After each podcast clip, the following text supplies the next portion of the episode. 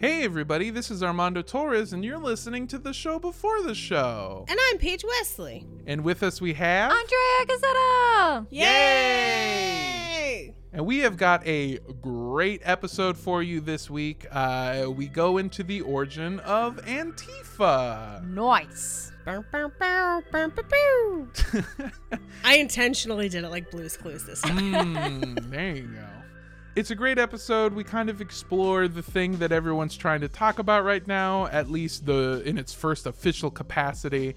Um, and I think there's a lot of takeaways that you can take between when the story first happened and when it's happening now. I think that there's a lot of parallels. Some people are going to get upset about it, but I got some stuff my son's going to do later, and you'll find out about it. So, um, I want to turn it over right now to Andrea, who uh, is going to talk about something that she's sharing in the Facebook group. Yeah, um I have a whole bunch of links and different resources if you want if you are feeling overwhelmed and you want to help create actionable change and you're someone who's like i don't know who to donate to i don't know who to call what can i do about this um, i have a whole google document full of resources and if you just pick one a day or one a week and kind of chip away at this I think that there are real things that you can do to make a difference that, you know, maybe you can't protest. Maybe you, you're afraid to go outside because of COVID still. I get it. It's hard. But there are other things you can do at home on your lunch break that don't take a lot of time but can make a difference. The other thing, too, is I think these protests are, might start winding down soon, you know, and I I think a lot of people want and are ready for things to quote unquote go back to normal. And I think that we need to agree that the normal that we had before was not working for everyone. And to keep these issues at the forefront, it's important to continue to do actionable change and to do things that are helpful even after these protests are out of the news cycle and even after it's something that people are not in the streets about. You can still make a difference and you can still do things even just a little bit at a time to take a little bite out of racism. Yeah, it's like a treat. You can have a little bite of fighting racism. Take, take a bite out of racism as a treat. As a treat. Instead, uh, make racism like your vegetables and fucking just gobble that shit up. Just be like, ah, fuck you, racism. Nom, nom, nom, nom. You can't just eat your vegetables one day a month and have that be your nutrition for the rest of the year, Armando. I've told you this a hundred times. Tell that to Broccoli Day. Anyway. anyway, um, yes, all of these things will be in our Facebook group. If you go to uh, Facebook and just search up Cult Podcast, you can find us. Um, if you go to our website, cultpodcastshow.com, at the very bottom, there's a link to the Facebook group. We're going to try to share as many links there as possible. Hopefully, they'll be, you know, pinned to the top so you can see them as soon as you go there. And I know Armando, Andrea, and I have all been sharing stuff in our Instagram stories as well as the story for the show. So keep posted there too. Of course, yeah. Um, I think without any further ado, let's get into the show. Dismantle the systems of oppression. Dismantle the systems of oppression. Dismantle the systems of oppression. in oppression. Oppression.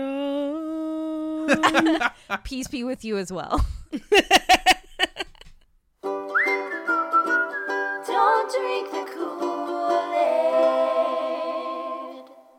the purposes of this podcast, we define a cult as organizations that rally behind an entity or leader who espouse beliefs outside the norm, Organizations that require physical or monetary sacrifice as a condition of membership. organizations in which the doctrines followed by the leaders are different than that of the followers, Organizations in which isolation is encouraged either by commune living or by a policy of disconnection from outside relationships. and organizations that actively recruit new members. All cults might have some or all of these traits, and as always, These are our opinions.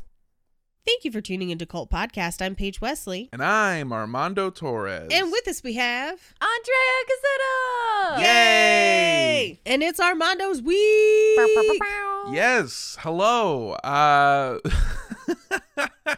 I'm here to tell you that there's a lot of stuff going on right now. Um and there's a lot of stuff that's been going on for a really long time and it needs to change as quickly as possible. Uh, and so it didn't feel right to kind of continue with uh, what we are gonna what we were planning on doing.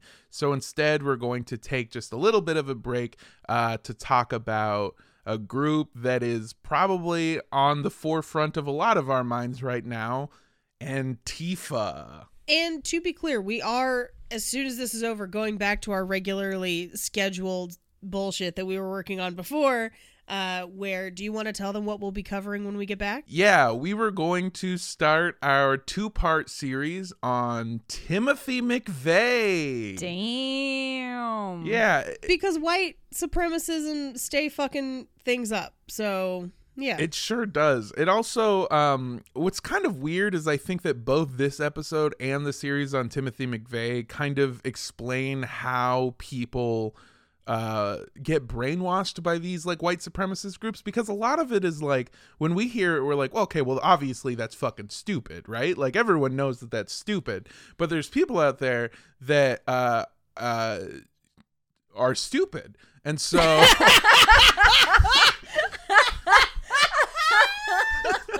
I fully thought you were gonna be like it's indoctrination. eh, They love bomb just like a cult, and you're just Yeah, like, nah, yeah, yeah, nah. These fools just be stupid. I've been on Facebook. I get it. Yeah, it's it's it's both. It's it, it- with Timothy McVeigh. It's definitely a lot more you, of you get to see how cult like these groups are. Um, with today's episode, you get to just see how kind of stupid uh, white supremacy is in general.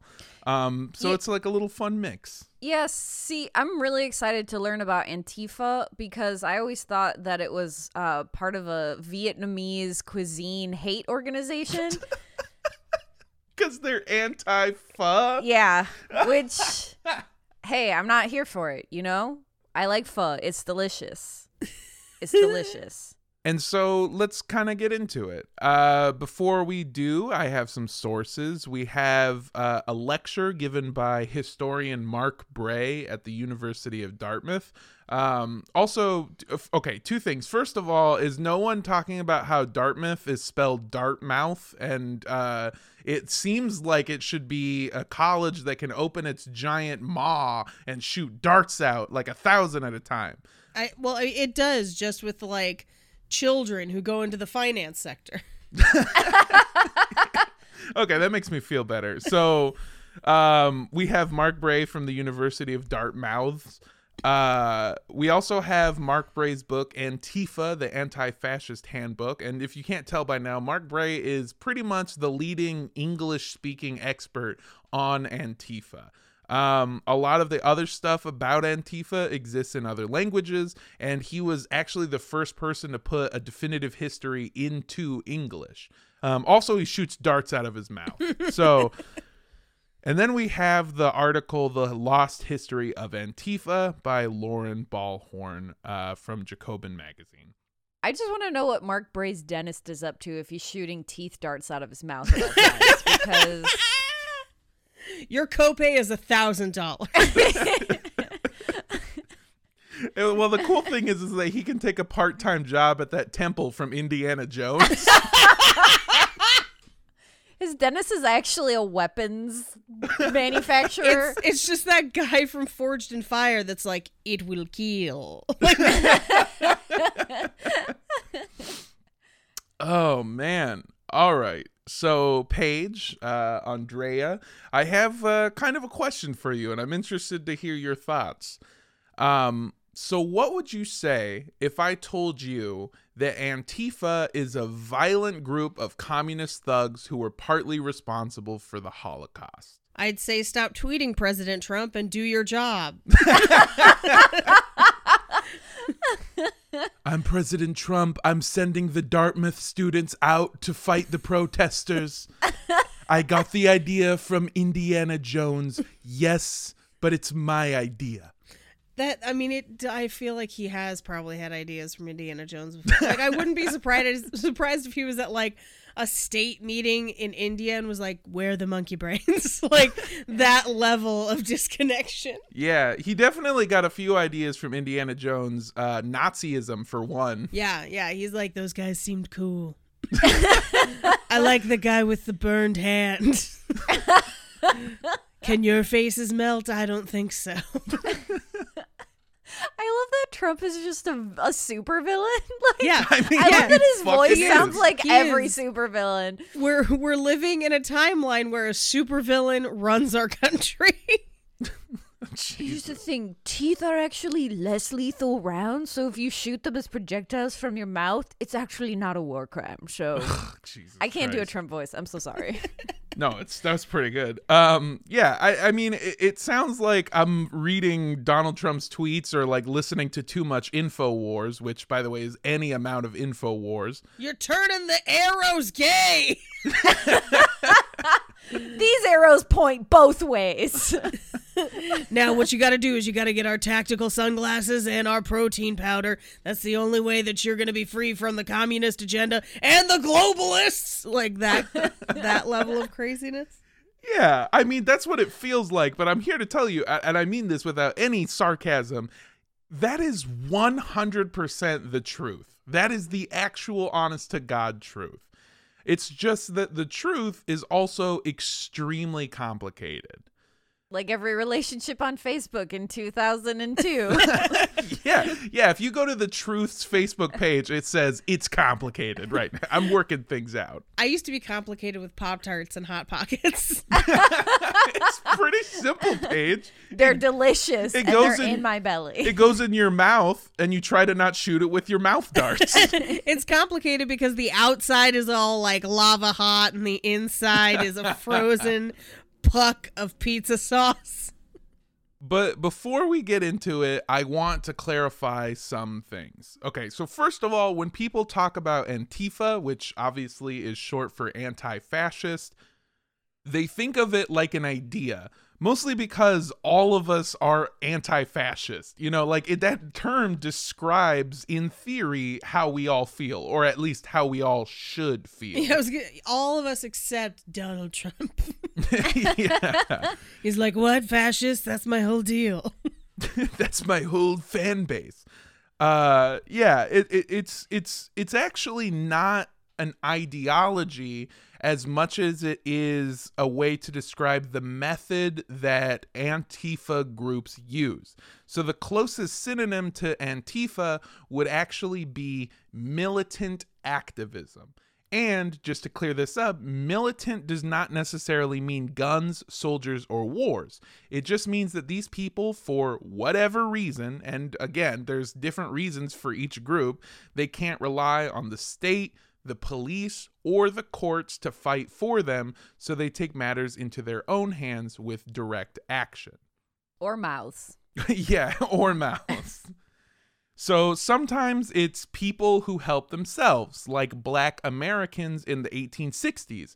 When the Ku Klux Klan was running around killing black people, they tried to go to the government for help, and the government was like, ah, well, we don't even really think you're people. So. Also, that's my neighbor Jerry. Leave him alone. Exactly.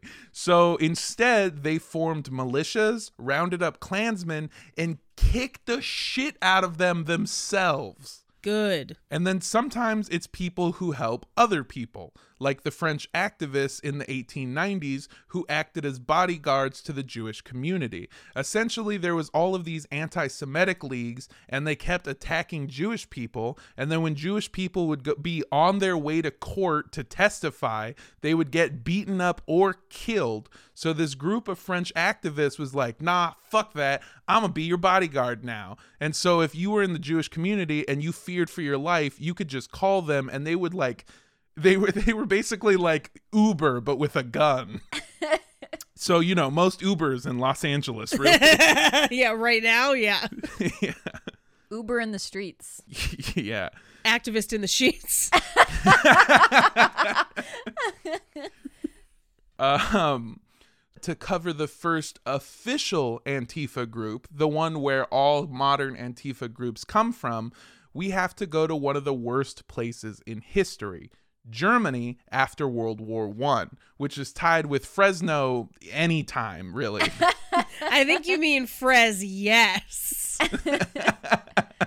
also, militants. That's what it means to be an activist in the sheets. Ooh. Playing with those militants. I That's love pretty it. I love good. it. I assume as soon as you said militants, all I can imagine is those robots from Austin Powers. Yes. I assume that's what all militant activists are. mm-hmm. Mm-hmm. Mm-hmm. So, World War One was one of the worst things that could have ever happened to Germany.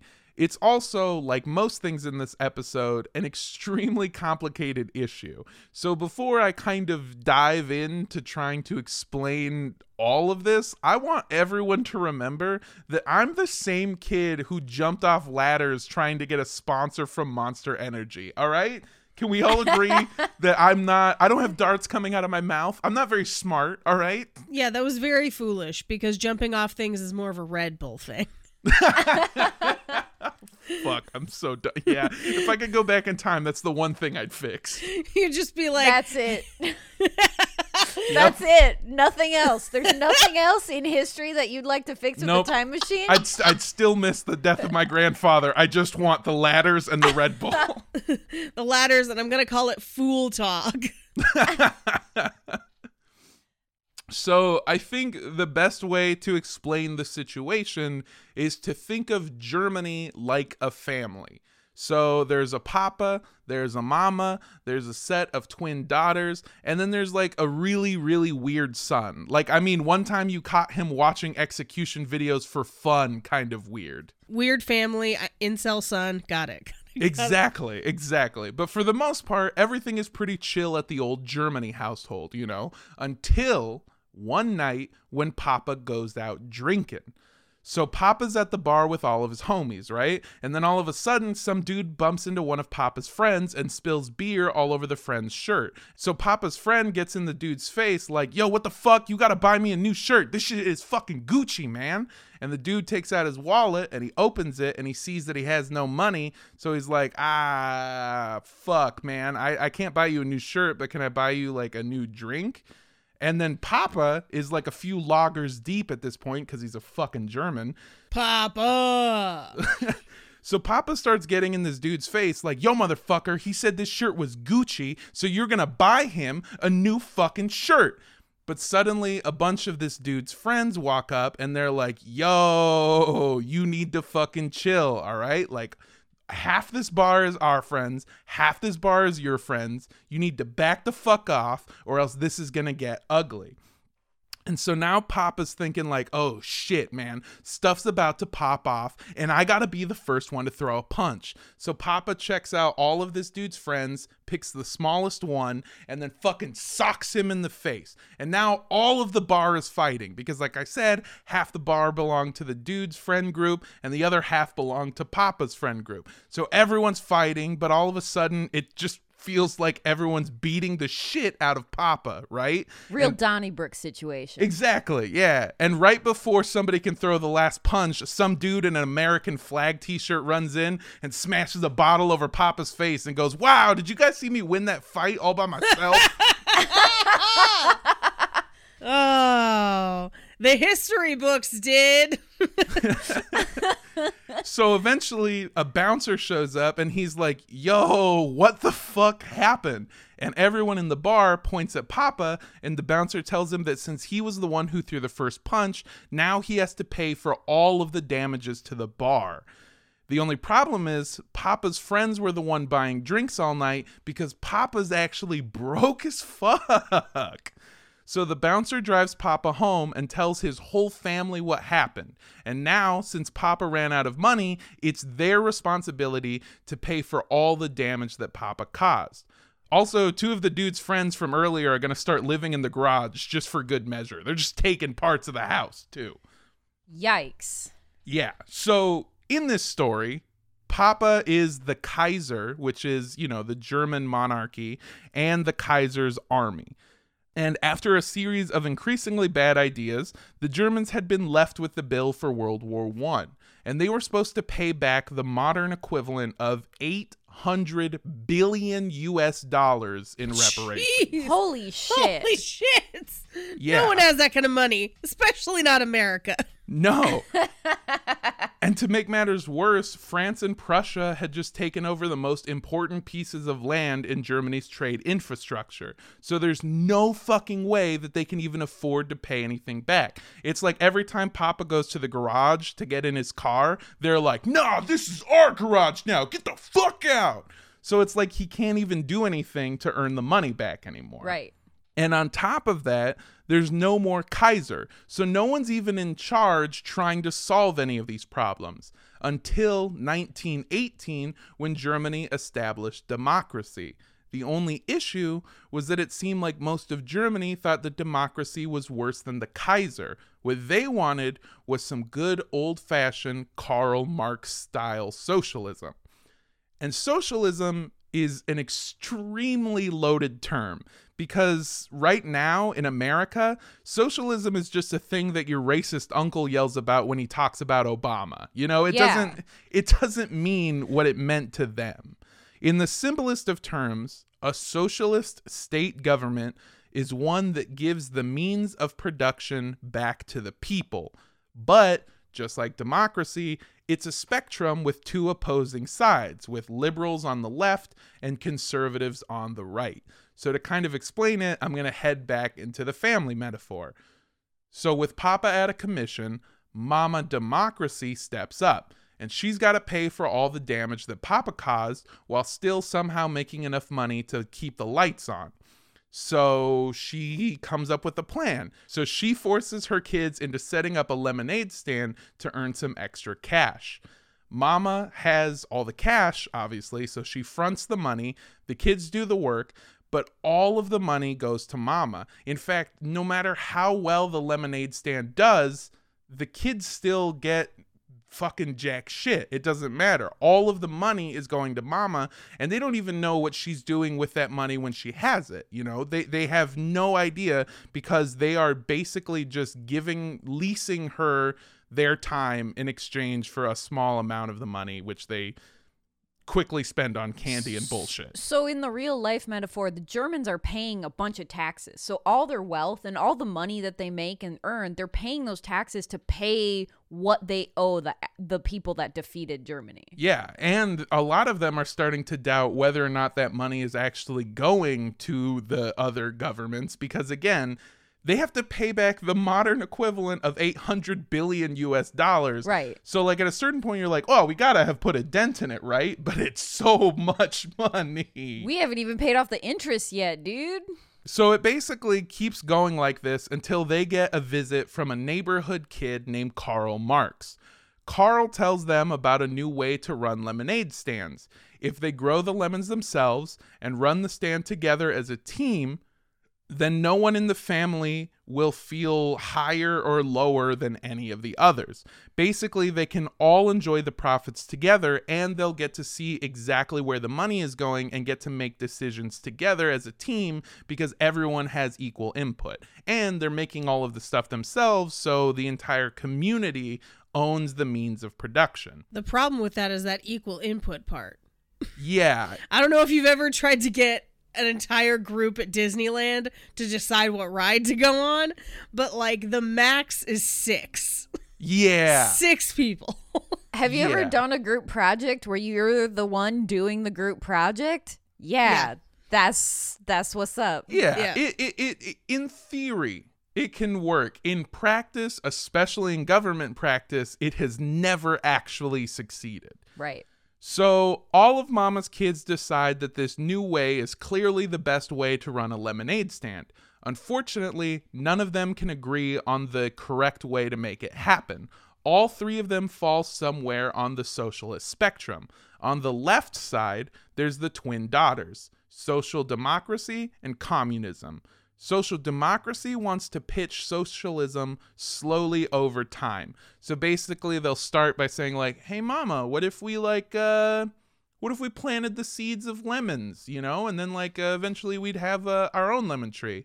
What if we like googled like making a well so like we didn't have to pay anyone for water, you know, like we could just have that. And slowly over time they would turn democracy into socialism. Eventually the lemonade stand will be completely socialist and it will have followed mama's rules to a T.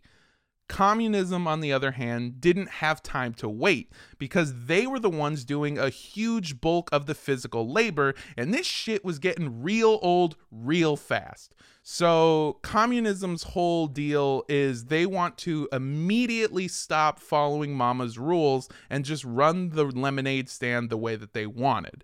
Both of them are on the left. Communism is just slightly farther on the left than the Social Democrats are. What about the kid watching execution videos? So, uh, on the opposite side of the spectrum completely is the twins' weird younger brother, the far right. He wasn't really paying attention when Karl Marx explained socialism because he's kind of going through his own shit right now. Ever since Papa lost that fight at the bar, he's been coming up with all of these really, really weird conspiracy theories and trying to tell them to anyone in the house that will listen. And his favorite is called the stabbed in the back theory. Essentially, he believes that it wasn't Papa's fault that he got his ass kicked. It was actually a plot to take control of the family led by Mama. Before the big fight, she texted all of Papa's friends and told them not to help and just to immediately surrender. So the far right has a few ideas about the lemonade stand, but most of his ideas revolve around riding his bike to the bar and just trying to fight everyone there to return honor to his family's name. Uh, so his sisters don't really pay him any mind, and this is kind of the simplest way I can think of to introduce the main players in our story. It's a little bit convoluted, but it is uh, it's so complex that I'm hoping this helps anyone else understand. This is really helpful for me. After Germany became a democracy in 1918, the Social Democratic Party started taking office. They figured that they could turn democracy into socialism by playing democracy's game. However, the young working class members of the Social Democratic Party were really not fucking with that. So, the same year, they split from the Social Democrats and formed the Communist Party of Germany. And the communists have two plans in mind. Plan A was to immediately overthrow democracy. And if that failed, then plan B was to make sure that those bootlicking social democrats didn't accomplish shit either. They're, you know, it's it's very counterproductive, but really they're an idealistic bunch. Like they understand that so democratic socialism in theory will get where they want to go, but they're like, nah, fuck them. They're not doing it right. They can eat my ass. I'm clearly the better twin. I was born like two minutes later, but that means that I'm younger and stronger. But from the Social Democrats' point of view, they were finally starting to make some progress on fixing Germany, and all the communists wanted to do was argue about the right way to save Germany. It didn't matter if they used to be a team, the communists were becoming a really big problem. So, when the communists started holding protests, rallies, and even a handful of unsuccessful uprisings, the Social Democrats decided that it was time to end their little rebellion problem. So, they tracked down and hired a far right armed militia known as the Free Corps. So, remember the family's really weird son, the far right? Well, for the sake of the metaphor, let's say that Papa sticks around. Not only is most of his family talking shit about how bad he is at making decisions, but now he doesn't even have anything to do because Mama Democracy is running the family and she won't let this asshole anywhere near the lemonade stand, which is probably a good idea. In an attempt to cheer Papa up, the far right starts telling him about all of his dumbass conspiracy theories. And no one else believes the far right, but to Papa, it all makes sense. If it hadn't been for Mama, then Papa would have never lost that fight. And that means, in Papa's mind, he never really lost at all. And if Papa never lost, then that meant that the fight was never really over. So, in the dead of night, Papa starts visiting everyone who is at the bar at their own home and starts beating the fucking shit out of them and stabbing their kids. And he spends most of his time trying to reclaim the garage by force. Yeah, he's, he's, he's like, You took my fucking garage. That's where I drink beers and avoid my family. So in reality, uh, Papa is both a metaphor for the Kaiser and the troops from World War 1. When these troops got home to Germany, a lot of them came back angry, disillusioned, and fiercely nationalistic. They also were really into conspiracy theories. The biggest conspiracy theory that they believed in was called the stabbed in the back myth, which, you know, is basically what I explained. A lot of Germans decided that the democracy uh, people back home or the politicians saw the war as an a, as a chance to seize power. So they fucked over the Kaiser and his army in order to make all of Germany think that they were um, basically inept. Now that's not really what happened. It, it was kind of a way for these people to justify why their government would let them would let thousands and thousands of people die for nothing. I and I think that it's important to remember that if you look at World War One, the Kaiser's view on his own soldiers was sort of that they the loss of their lives was okay for the glory of Germany. Yeah, exactly. And and one huge thing to remember about these soldiers is how fiercely uh, idealistic they are. So when these when these World War One veterans from Germany came back, they decided to just never stop fighting. Especially since most of them believe that they never lost the war in the first place. So they formed these armed militias called the Free Corps and started working to reclaim parts of Germany while also fighting those who they saw as their biggest enemies, the Jews and the communists. And here's two things that I want to point out about that sentence. One, when I wrote it, I wrote out their biggest enemies, the Jews, and my phone was like, Did you mean the news? And I was like, I wish I did, phone. I really I really wish I did.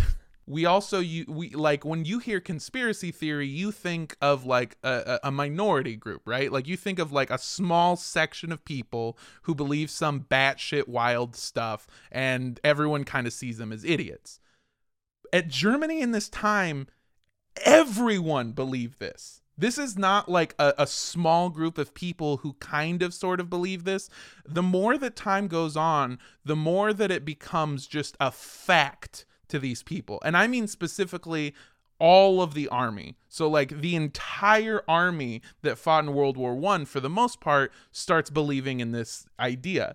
A majority of their family when they get back hear about it and they're like, "Oh fuck, that does kind of make sense cuz now we're stuck in this shitty ass democracy and I never wanted this shit in the first place." Yeah, that makes total sense. Yeah. Jesus. I think a really a good like touchstone for it in America is 9/11. Yeah. Where the day after 9/11 if you would ask people if it was an inside job, they'd be like, "No." But if you ask people today, "Hey, was 9/11 an inside job?" A lot of people are going to be like, Maybe not, but there were some shitty things going on, and I don't think we got the whole story. Like Yeah. it's, and almost everyone would say that to you. Yeah, exactly. I mean, that's that that's uh, fucking dead on. That's a perfect example.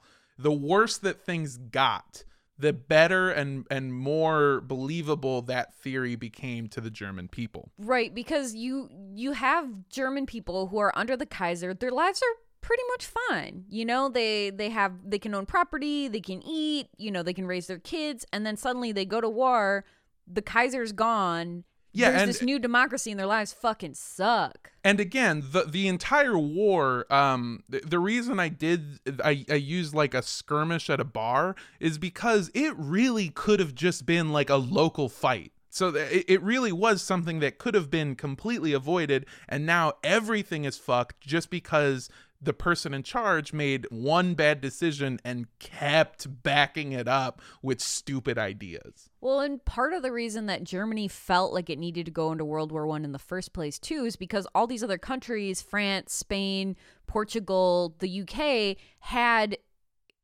created sort of like an imperialistic structure in other countries, mostly of black and brown people, and they were taking, they were getting all these resources from those places, and then when Germany wanted to do that, they were kind of like. Well, you're not as good as us, or like you don't have as much money as us. So they kind of were pushing Germany to the side as a country already. And that's where some of the conflict with these countries started. Right. And also remember that uh, even after they lost, they were like, okay, well, at least we can still be like an empire, right? And everyone was like, haha, nope. And we're taking some of your most precious land. So it was like the opposite, you know? They not only were they being kept out, but they were actively being weakened partially because you know reparations people were like you got to pay and you don't have money so we're going to take your land. But i'm going to be honest with you a lot of it had to do with the fact that the uk and france and russia really didn't want a strong germany next to them. So they figured the more that they could break it up the more that they wouldn't be able to attack again. And boy were they wrong so the Free Corps, which are you know these World War One veterans returning and fighting, like th- they are just they're they're willing to fight anyone. By the way, and and they're they're not like when the equivalent that we have in America is all these fucking gun bozos, like you know the guys that wear like Hawaiian shirts and they're like, "This is the OK sign from high school, and now it means racism." hey, can I show you this meme about a frog that I stole? yeah. The worst. Exactly. Like that's what we think of when we think of these people, and it's the same like archetype.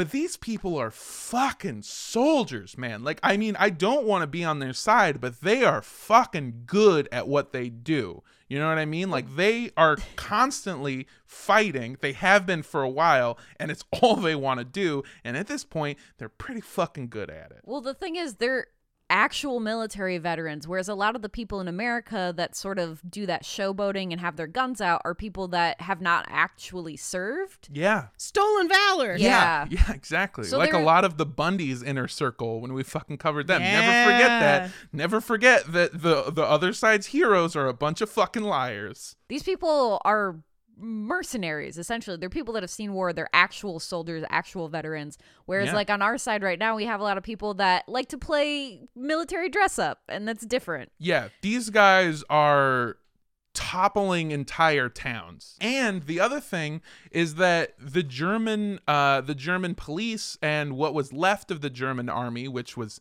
not very much, they are refusing to fight the Free Corps because of how idealistic German soldiers were. And they were basically like, I don't care if they're doing something illegal, those guys are German soldiers. We're German soldiers. German soldiers don't shoot German soldiers. The Free Corps did not work for money. The only thing that the Free Corps wanted was to restore glory to the fatherland. So when the Social Democrats asked for their help, they, again, they didn't want money. The only thing that they asked for was more guns and more ammunition. Yikes. wow Yeah. okay And immediately they started showing results. Just a few months after they were hired in 1919, at the failed uprising of Berlin, they were able to arrest two of the leaders of the Communist Party of Germany. And at the order of the Minister of Defense, both of them were executed. Jeez. yeah so i mean that's it's pretty normal for people in power to not want to let go of that power to any other group Yeah, exactly. And again, they started on the same team. The communists and the social democrats started on the same team.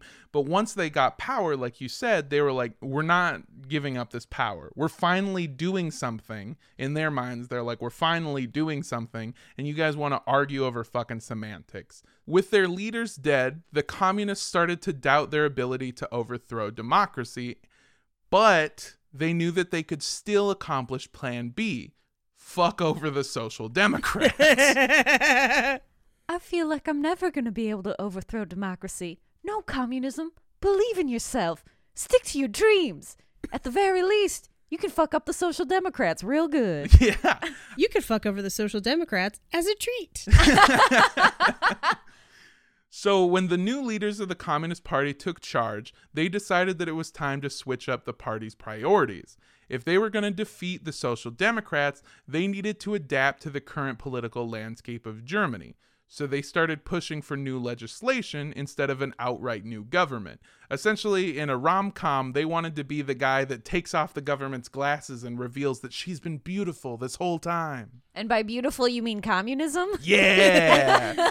Ooh, girl, girl, you got thick ass socialism. Ever Mm. ever since you took down your ponytail, I just I don't even know what to think. You're so hot. Yeah, I just keep thinking about how I want to seize your means of reproduction. oh, my god. It's extra upsetting because I feel like this is my personal character arc. yeah. Like, not only have I taken off my glasses, but I've become more socialistic by the years. So, like, I've blossomed into womanhood and also socialist ideas. Yeah, I was last night. I was trying to explain socialism and communism to Andrea, and her response was, "Mm, mm, mm." So you mean the way it should be done?"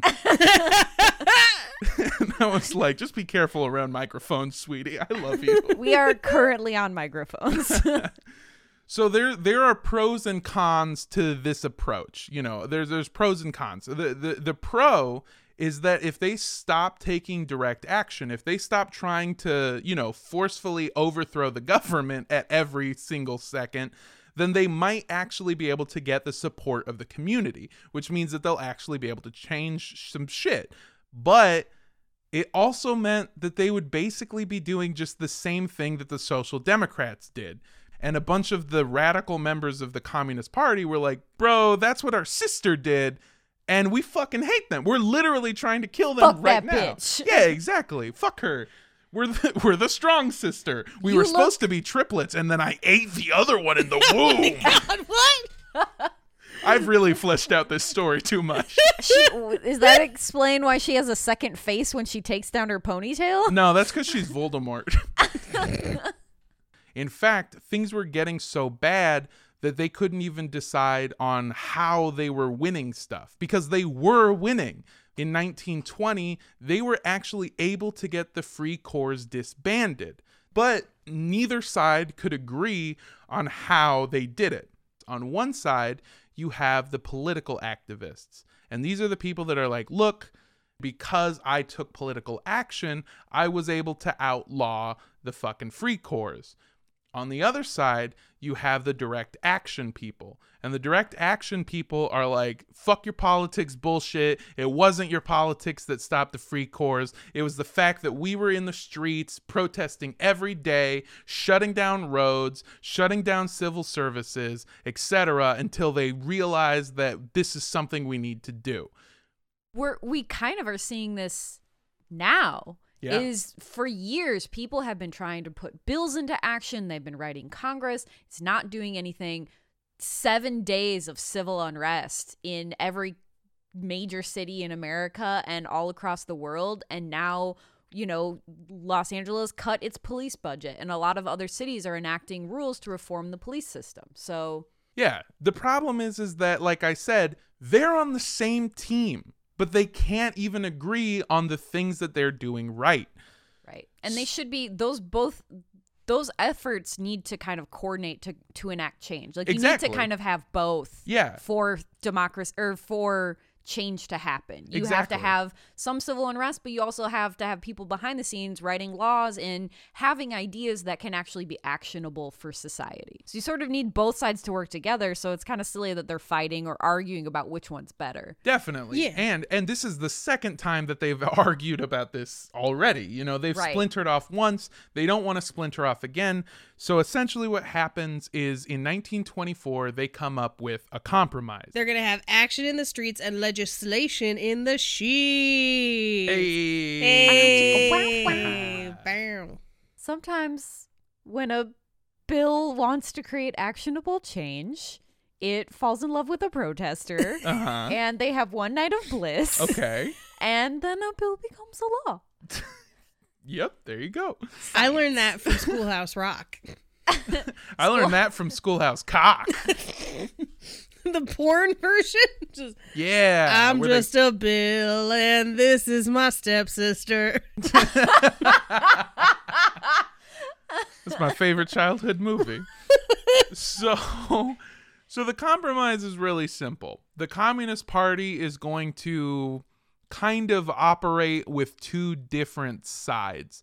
The two sides are the political activists, who are the people running for office, trying to put bills in, shit like that. You know, schoolhouse cock shit. And then And then on the other side, you have the Red Front, the the direct action people. And this is like your street team. You know, they're in the fucking streets, they're handing out flyers, they're holding rallies. They're the Bang Bros instead of Schoolhouse Cock. Exactly. Yeah, they're you know, yeah. they're they're just get they're out there getting shit done and trying to get the word out about how fucking great communism is. They're picking up communism as a van in a van, offering it three hundred dollars to help pay off its student loans or nursing school or whatever, and they're getting that shit done. Yeah, exactly. They're also getting a really weird angle where all you see is communism's butt and some dude's balls. It's very weird. I can't wait till Armando teaches history to children. Did you guys know I was going to be a history teacher? That's hilarious. So you've got balls, right? But then a butt. yeah, The I mean, balls really, are full of pee. really the, the the best way to explain the compromise is that you do have balls and in one ball you have political action and this this this is the cum the cum will over time create more political action that will change things. On the other ball you have the pee ball. And this is the direct action people because if you piss on shit it's gonna look really fucking bad and people are gonna want to change it. Right. so they're two sides of the same balls but they're both working for the same thing. And it takes both to make a baby somehow, yeah. Which is actionable change. which is communism Ah, the testicles of politics. yeah i can't tell if this is smart or if this is like that time i made a iambic pentameter fart joke That was pretty great. I remember that one. so okay all right the political activists are doing a pretty good job of enacting some actual change and the direct action people now uh, they feel like they have a lot to prove especially because they like barely got permission to do the stuff that they wanted to do they decided that what they really needed was to figure out how to use direct action to to succeed which means that they had to basically like do what I did. They have to take a master class on the thing they like from somebody who's actually succeeded at doing it. And in Germany, there were very few people who had actually succeeded using direct action, but they knew of one person. So they decided to partner up with the leader of a new far right militia, Austrian ex con, Adolf Hitler. what?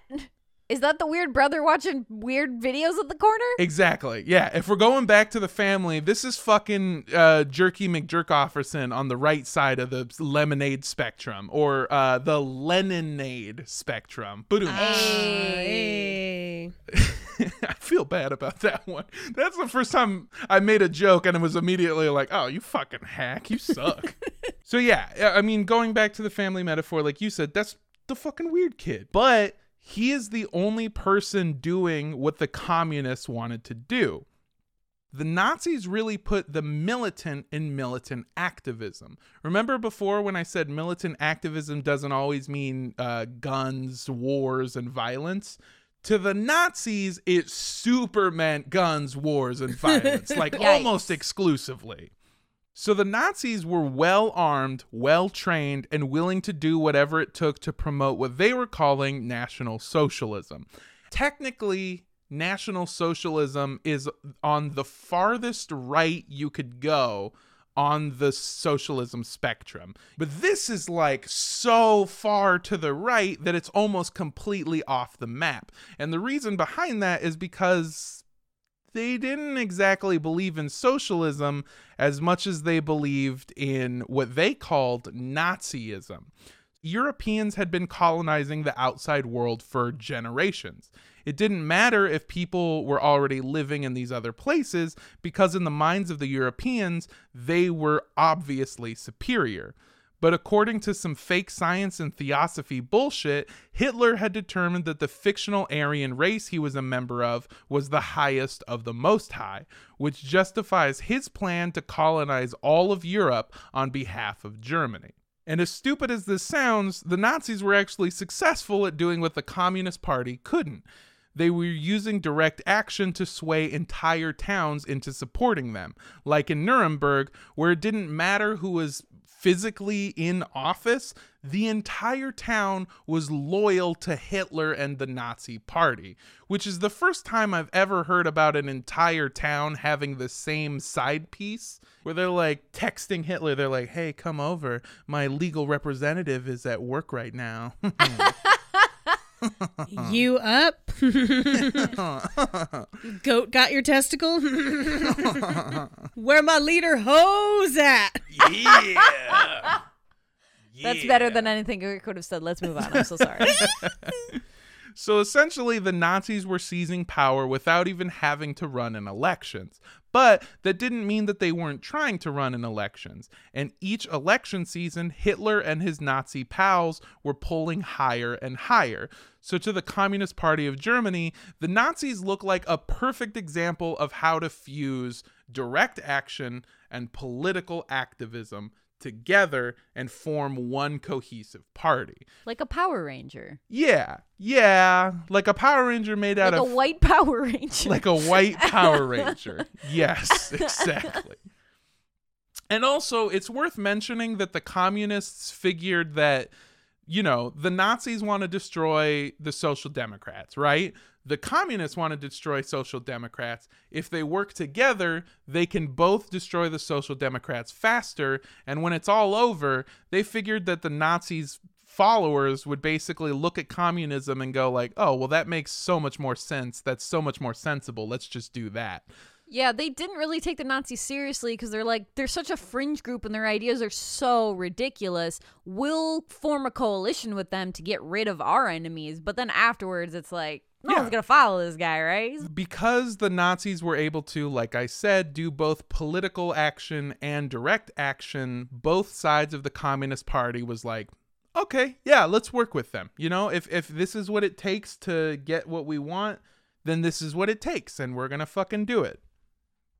So the Nazis showed the Red Front everything that they knew about overthrowing democracy, how to plant the seeds for a successful uprising, how to make the choicest propaganda, oh, and especially how to fight like soldiers.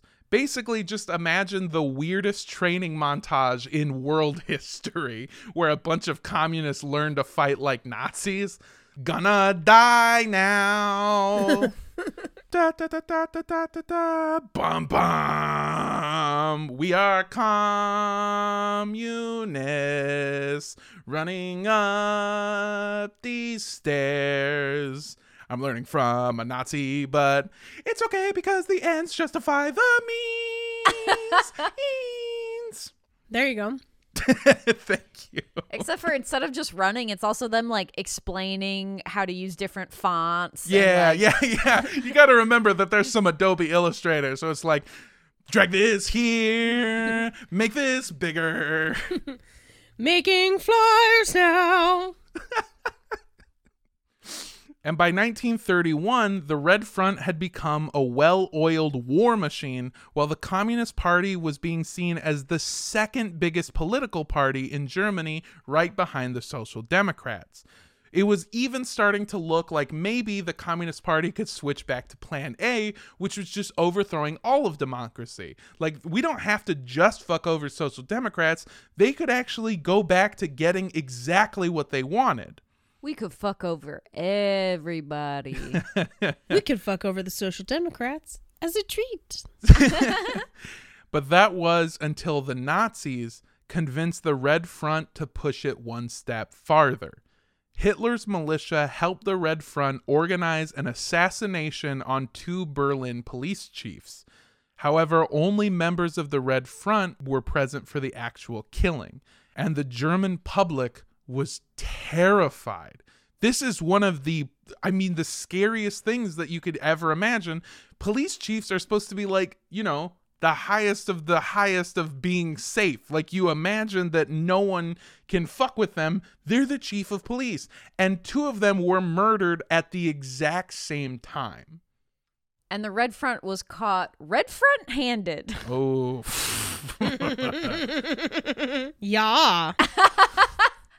And so the political activists in the Communist Party were fucking furious. They were so close to finally getting exactly what they wanted, and now these fucking Red Front dipshits went and messed it all up. Now everything was completely fucked. And the ironic part is we're basically back to where we started in the beginning.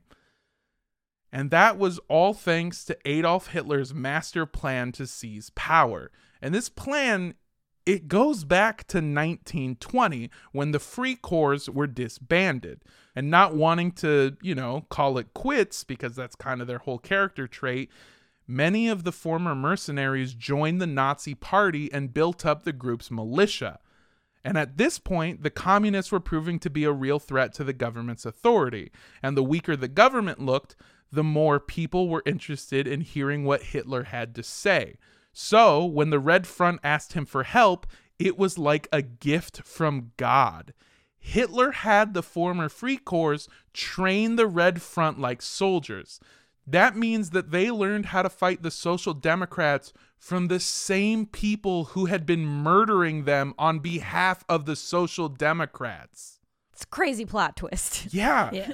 And the Free Corps finally got their revenge by pushing the communists to kill those Berlin police captains. They had unknowingly been forced to dig their own grave by priming the people of Germany for the rise of the Nazi regime. Because Hitler had two of his biggest opponents at each other's throats. The only two people who could stop the Nazi Party were the Social Democrats or the Communists. They were the only two parties big enough to stop him. And despite being a time of peace, the Social Democrats and the Communist Party left combat zones anywhere they went. And much like NBC, Hitler promised a ton of law and order. It was basically like it was basically like his main selling point. Also, Dun dun. ironically, you could describe the Nazis as dick wolves. So, you Yeah, I was gonna say it was like wolves are kind of like a German thing. So Hitler painted the Social Democrats as a useless government and the communists as violent thugs who were unfit to take their place. To really break it down in the simplest of terms, Adolf Hitler told everyone that to make Germany great again, he needed to drain the swamp and put all of his little buddies in charge of the country. He also probably wanted to get a couple rounds of golf in at the Mar-a-Lago too. This so. sounds really familiar. Yeah, it's uncomfortably familiar. So his call for change attracted a lot of conservatives and business owners.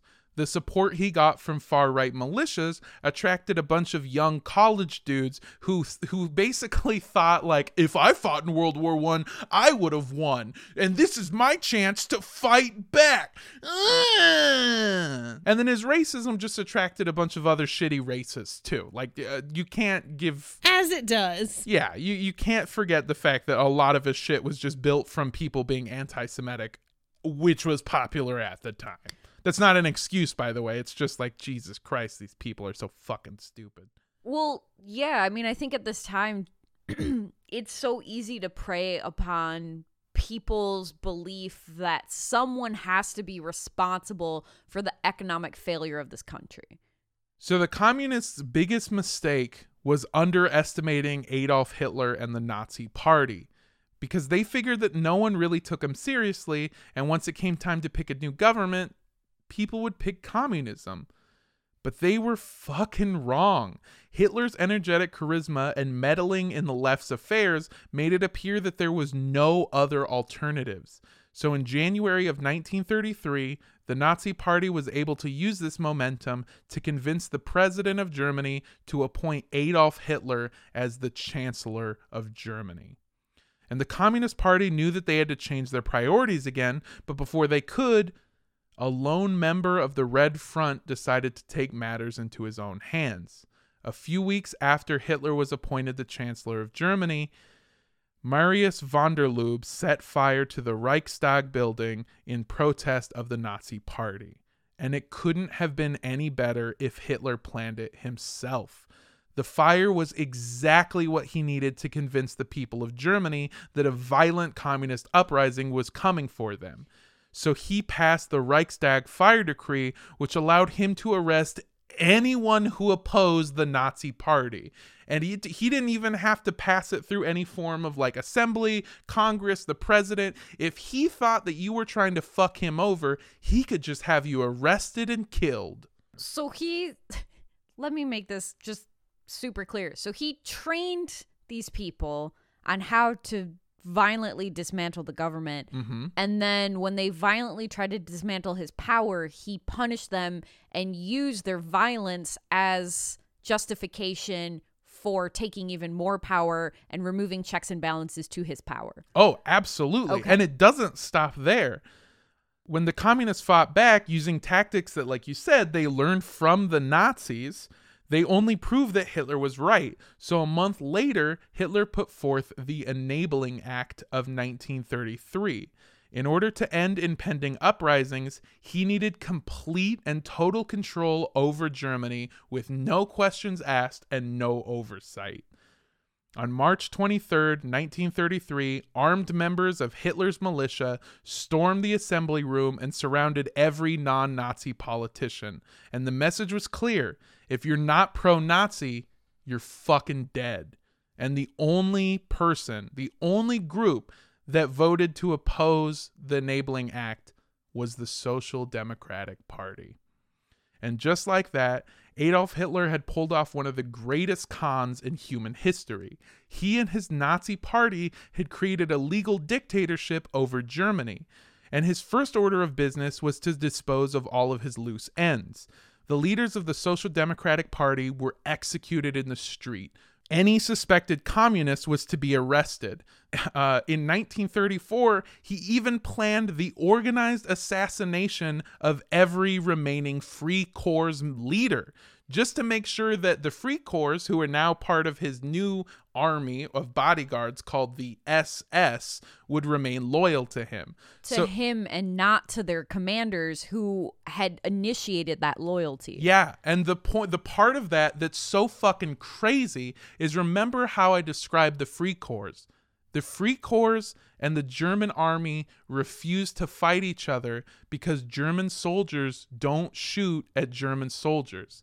But Hitler had convinced his new SS to kill all of their former friends and stay loyal to only him. That is the absolute power that this guy has.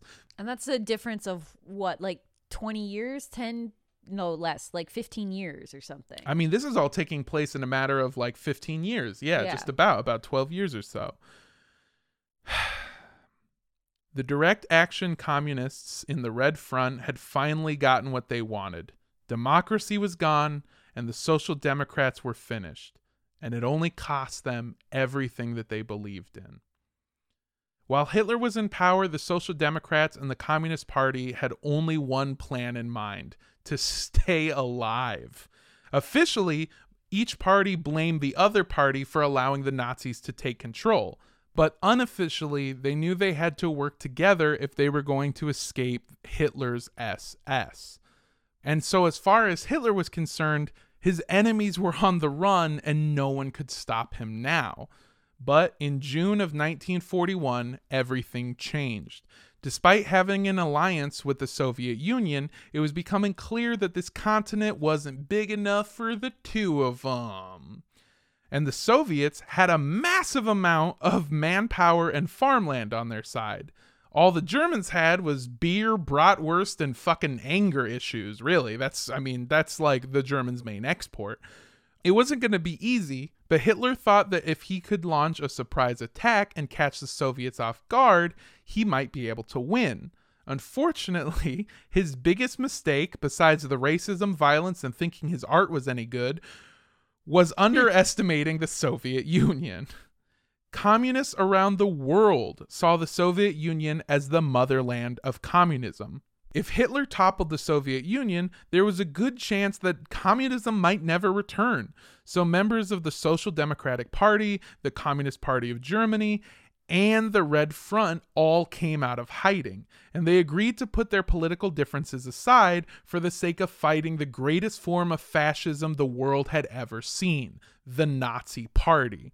If they could finally stay united, maybe they could help end the Nazi regime from the inside. And so they called their new group Anti Fascist Action, or Antifa for short. Fighting back wasn't going to be easy. The majority of the German public was kept in the dark and stood behind the Nazis. I mean, no one really truly knew at the time within Germany what the Nazis were really fucking doing. Up to, yeah. Yeah, because they wanted the Nazis obviously want everyone in their homeland to think like, yeah, everything's cool. You know, there's no reason to be alarmed right now. Right. And even as people's neighbors and friends start to go missing, the way that the propaganda machine is making your friends and neighbors out to be your enemies because they are Germany's en- enemies means that people are not raising their voices when people start to go missing because they think that those people did something wrong. So, yeah, all of this is to say that most of the German public was kept in the dark and stood behind the Nazis. And the youth, the German youth, which is usually the driving force behind rebellions, you know, young people are the ones that are in the streets fucking protesting and shit. They had been so brainwashed by 10 plus years of propaganda that they didn't want to help either. So basically, like, the one group of people you can always rely on to be fucking rebel punks were like, no, I want to get an undercut and wear shorts that are too short. That's all I want. I think if you saw the movie Jojo Rabbit, I think it does a great job of illustrating some of this where they made it so attractive to be a Hitler youth and to be a part of almost like this tiny army that they were willing to ignore clear red flags and their children, their literal children. Well, Yeah. all their flags were red because it was the Nazi flag. So, right, right, right, right. Almost all of Antifa's members were the aging former members of the Social Democratic Party, the Communist Party, and the Red Front. But luckily, they had learned a thing or two about how to plant the seeds for an uprising, how to make some pretty good propaganda, and how to fight like soldiers. So they basically had a division of labor within their group. The Red Front used their secret activist networks to quietly maneuver around Germany and scope out what the Nazis were up to. They were able to find out stuff like where their troops were going, where their shipments came in, but most importantly, they found out what was really happening at the Nazi concentration camps. So they handed this information, along with some actual photographic evidence, to the Communist Party, who was able to create pamphlets, posters, and postcards that explained the true horrors of the Nazi Party. And they worked hard to spread these items all over Nazi strongholds to try to turn citizens against their own government. And the former Social Democratic Party, they used their old political contacts to get this insider information to both the Soviet Union and to the United States of America. Supposedly, some of the first real info that the Allies got on the Nazis' crimes came from the work of the anti fascist action. The group now realized that there was an even more important goal than their political, you know, beliefs helping those that needed help and that could not fight back for themselves. I mean, they had basically like uncovered one of the worst things, the worst things that I think a human being has ever been a part of. it's you know genocide. what I mean? They Yeah. uncovered genocide. It's one of the worst Yeah. things that's ever happened in human history. And so they were like, oh, yeah, you know what? Now that you think about it, maybe our politics do take a step back because maybe we should stop this.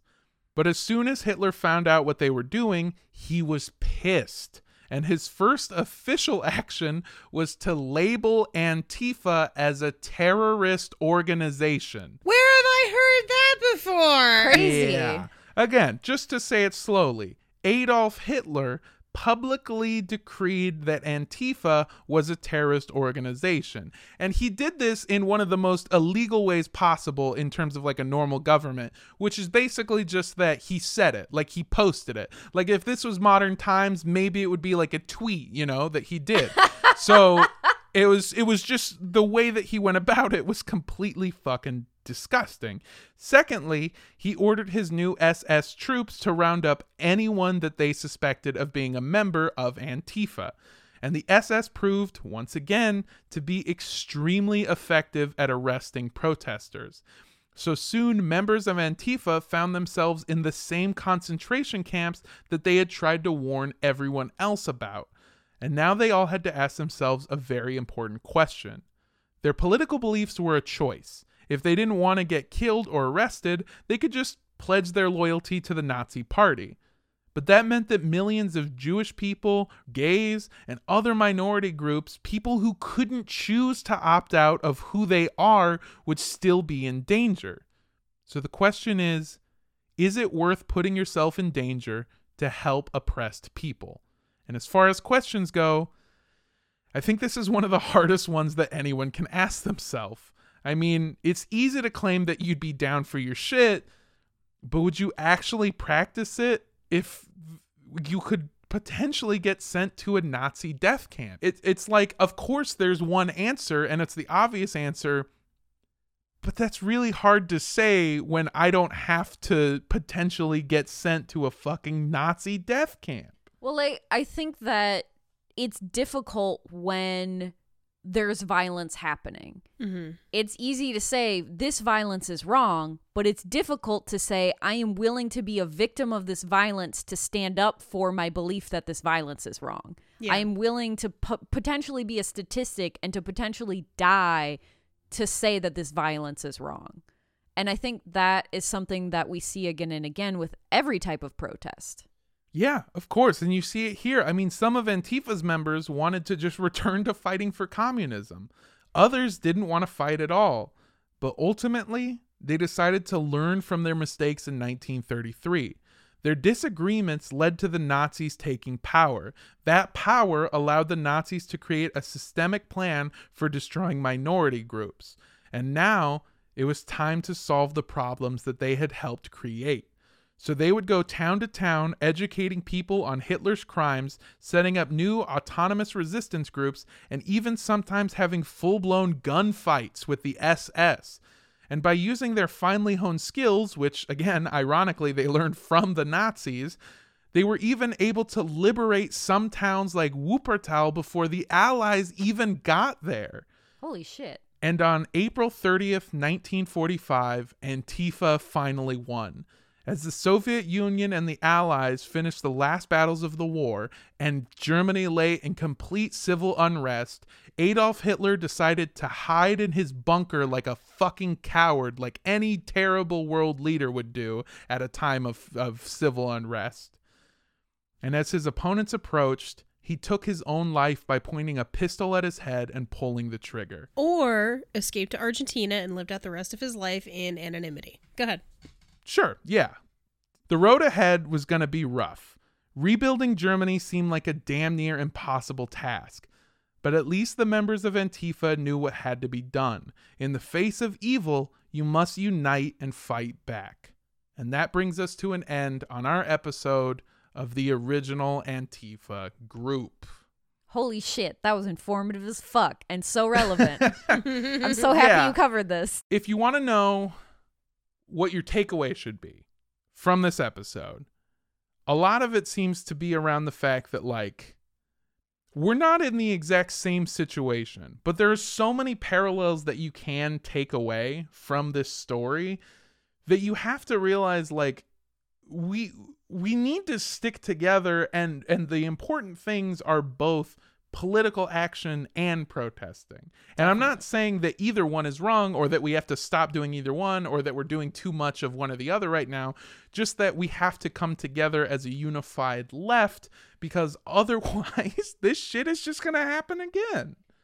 They were being dicks when they should have been balls. One ball full of social action, the other ball full of political action coming together to form ropes of freedom. The worst thing about this episode is how the best metaphor we came up with involves balls. the dick of injustice.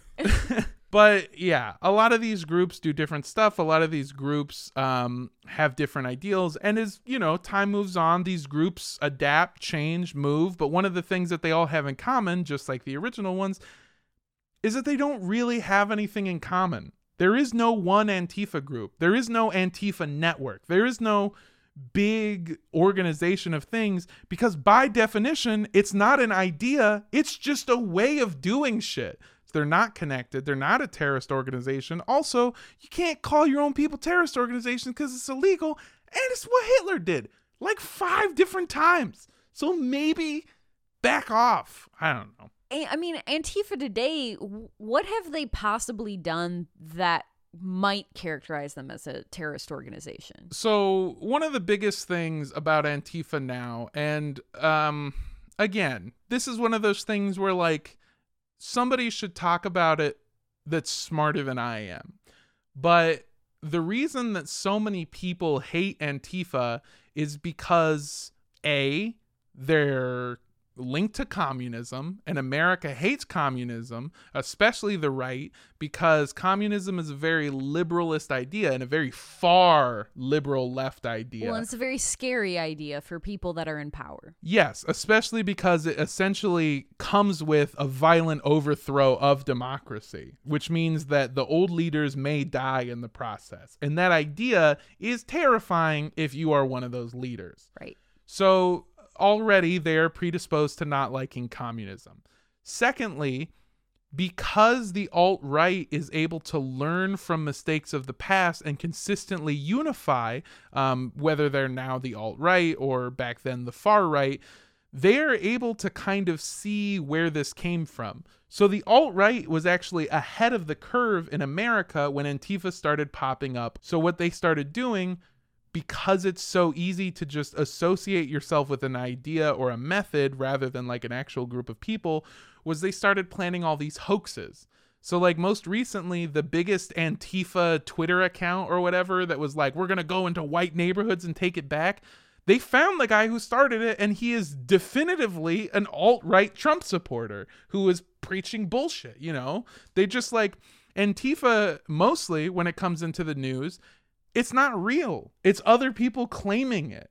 And so all of these people are doing this terrible shit in the name of Antifa to try to make us hate them because what they're trying to do is the same shit of splitting the left and They're of, trying to and- discredit an organization that is against their motives. Well, it's trying to make the current government look useless because they can't fi- they can't even stop their own people. They can't even stop the people on their own side, and it makes anyone who is trying to enact change look like a violent thug.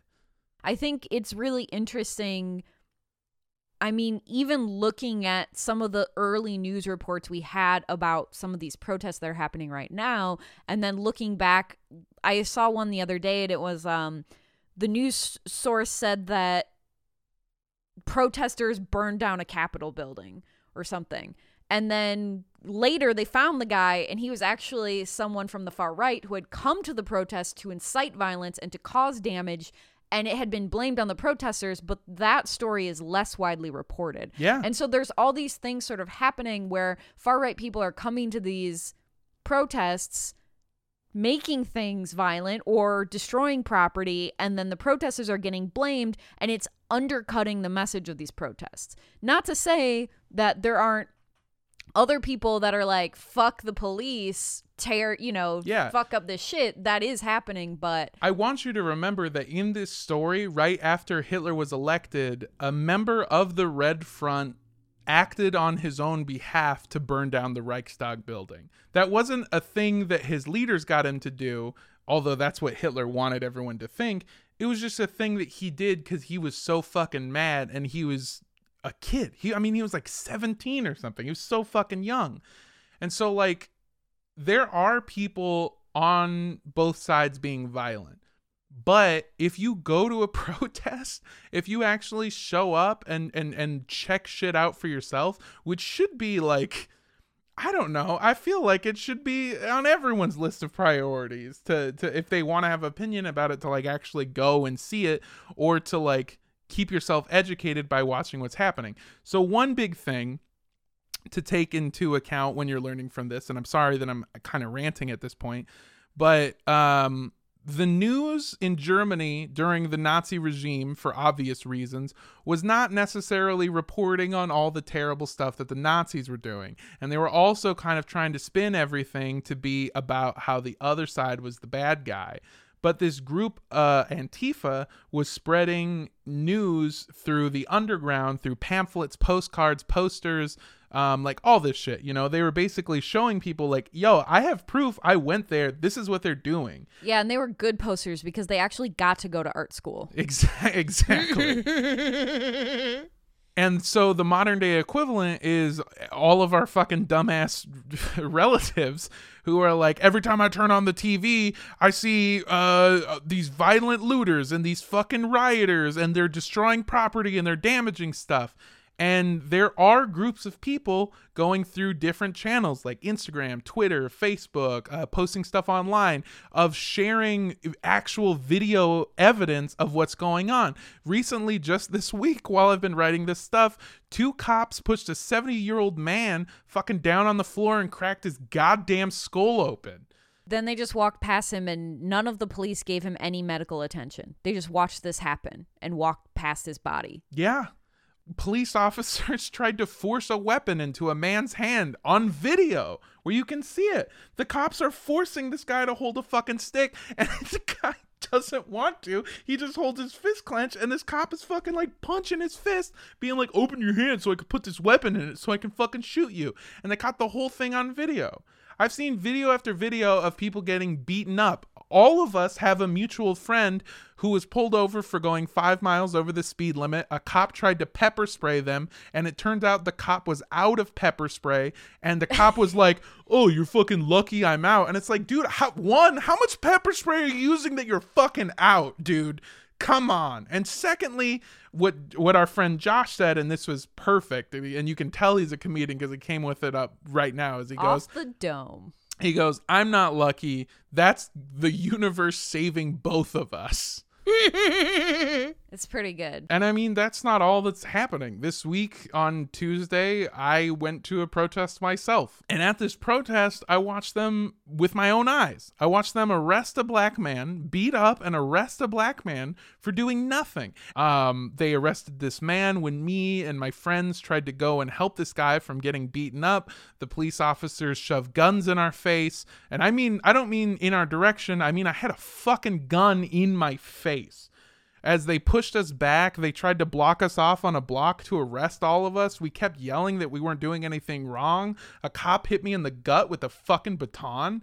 Like I I didn't I didn't do anything. None of these people did anything. All of us were just trying to protest peacefully, and I almost got arrested, and I got hit in the gut with a fucking baton, and then I go home and I'm like, wow, this day was probably one of the worst days. There's no way that this could have happened, and everyone could just be okay with it. And everything I saw on major media networks is about how violent the protesters are making this. I don't know. There's at this point again I'm ranting, but it's it's it's it's really important to not just get your news from non-news sources. And I know that sounds counterproductive, but there are people that are in the streets doing stuff. And of course their view is biased because they're protesting the people. But you can't fight with the fact that there is video evidence of police officers being brutal at a time when we're trying to be like, "Hey, can you stop being such a brutal piece of shit?"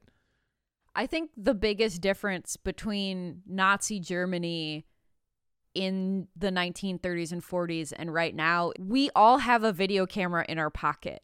And so when people try to spread po- propaganda or misinformation and you have video evidence of things happening, you can show that video.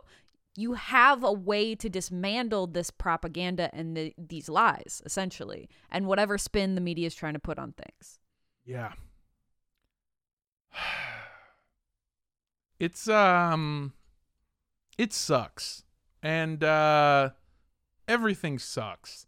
And I really just want I want I just want change. I don't I don't know. I want to know what cop thought it was a good idea to hit a six foot five Mexican. Yeah. the- okay. Well, part of it is Okay. making fun of how short they were. All right. Yeah.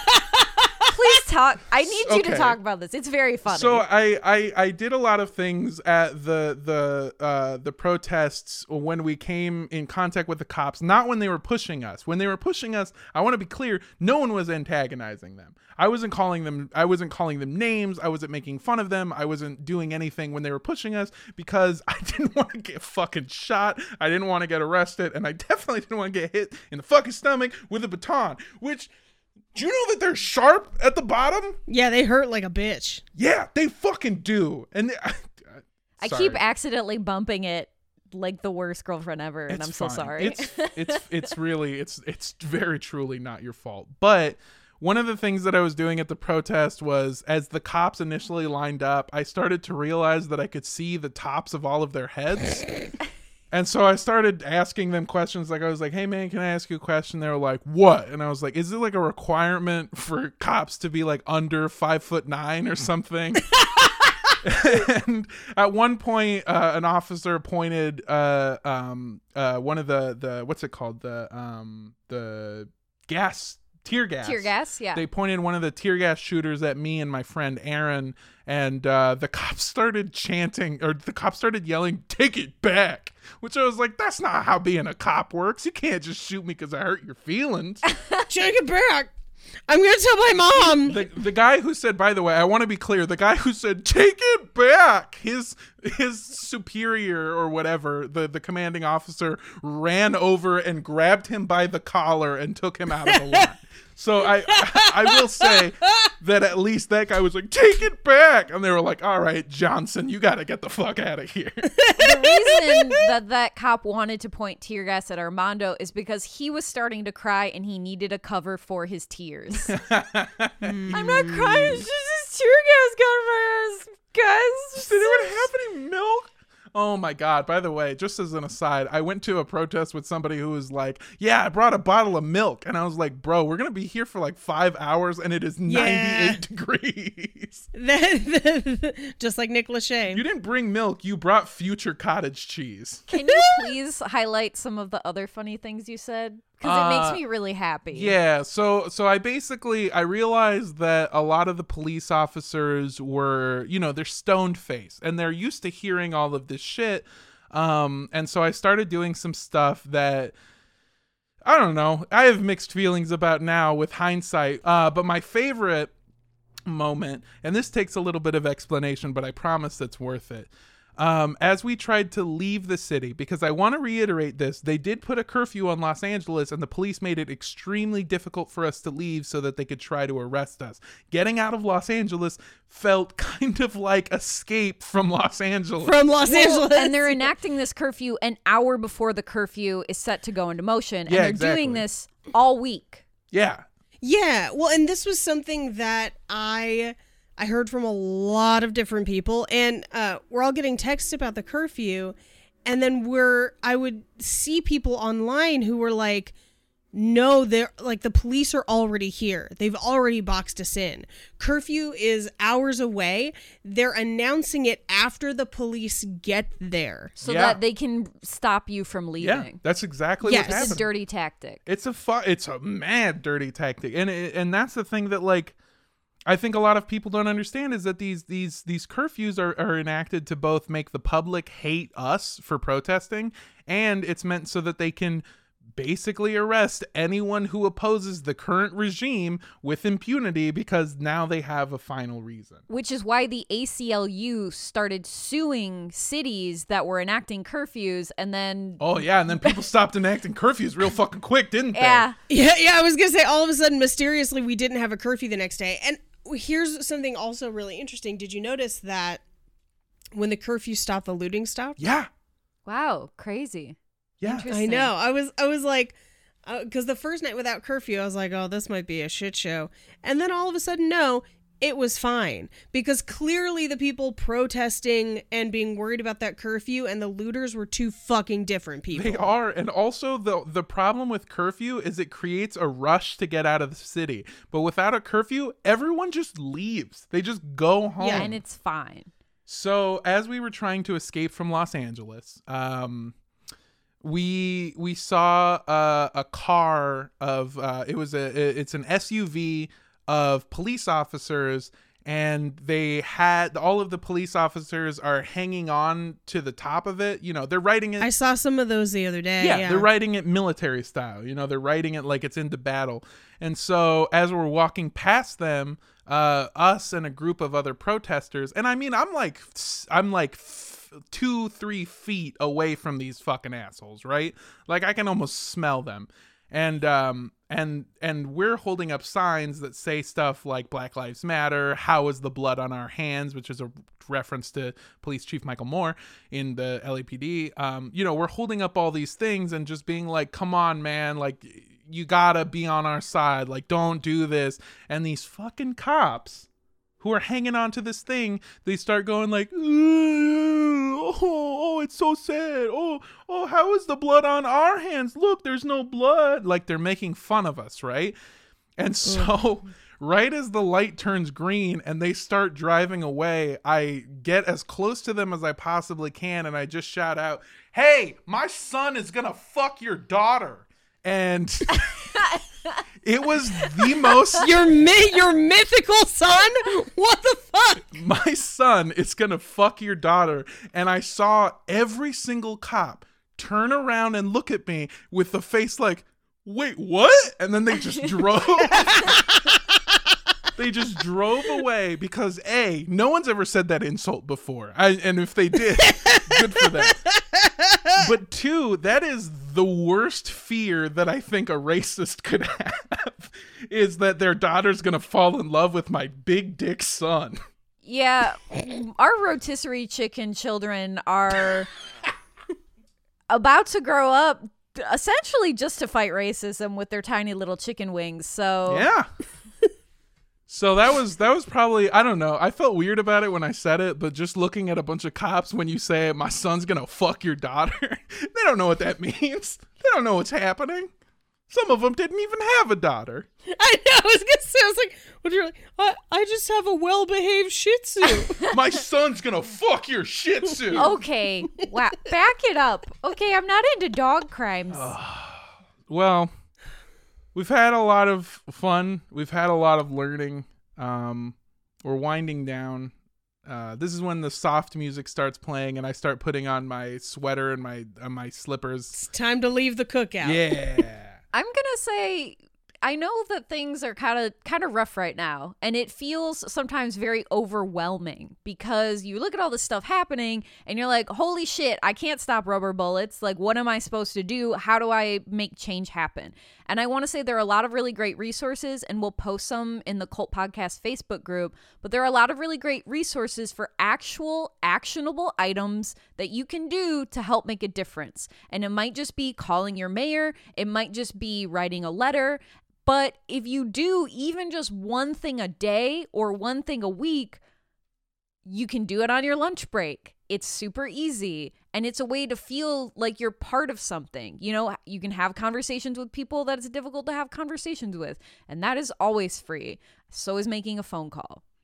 Definitely. Also, something else that is super free. I don't have time to explain it here myself, but look in look into what defunding the police and uh, uh, abolishing the police actually means. It sounds scary. It sounds like a lot. I promise you that it's not, and there are actual plans. For example, the fucking NAACP put out a plan, a forty, I think, a forty-five page plan for police reform in fucking 2016 all right so like this shit isn't new and there is a plan please look into it and research what it means because i promise you it's not as scary as you think it is Um. So I think for this one, I'm gonna say, don't drink.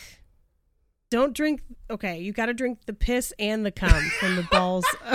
You got to do it both at the same it's important to get a little bit of both i don't know why i'm jerking off two penises i That's- guess that I mean that looks more like a cow udder situation, and cows. I mean that's that's a lady Mm. cow. Get those so freedom it's not a ropes. penis. Mm, milk mm, Yeah, yeah, yeah. milk oh, all gross, over my gross, face. gross, gross. Gross. Um, I'm gonna I'm gonna say don't drink the Nazi Kool Aid, which you know I think is just spoiled milk out in the oh sun.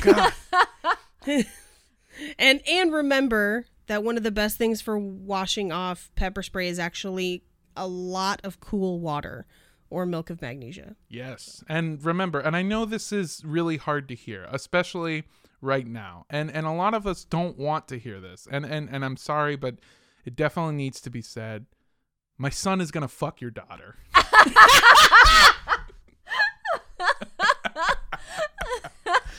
ah, take that you fucking coward.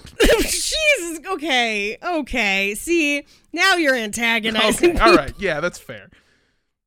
Five Looking foot forward to- seven piece of shit. It was fine when people were using construction adhesive to like glue bricks into the streets so they couldn't drive, but that's a step too far. Looking forward to the Torres wedding in 2050. Oh man. I feel like cops are going to break that one up immediately.